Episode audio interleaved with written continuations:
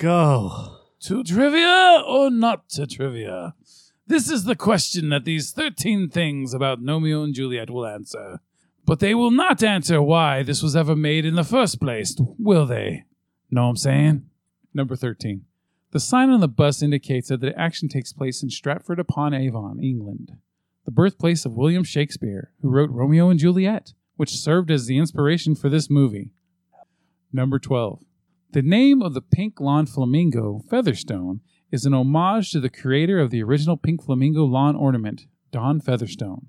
All official pink flamingos now carry Don Featherstone's signature on the bottom of the bird. Number 11. The word Capulet is spelled out in international maritime signal flags on the front of Mr. Capulet's house, in keeping with the nautical theme of the house. Number 10. When Paris is serenading Juliet, Nanette dreamily sees him playing the piano complete with a glittery outfit and flamboyant glasses, which is the trademark dress of executive producer Sir Elton John. Number 9. Composer James Newton Howard used to be Sir Elton John's touring keyboard player. Number 8. In 2011, the big Disney animated release was supposed to be Mars Needs Moms, which turned out to be a spectacular box office bomb. This movie easily outperformed it, becoming a sleeper hit for Touchstone Pictures, Disney's subsidiary. Number 7. Gnomeo and Juliet's North American final gross of $99,967,670 is the closest the movie has come, but was unable to reach the $100 million mark. Studios typically keep movies in theaters for extra weeks to push them over the century milestone when they are that close. Number 6.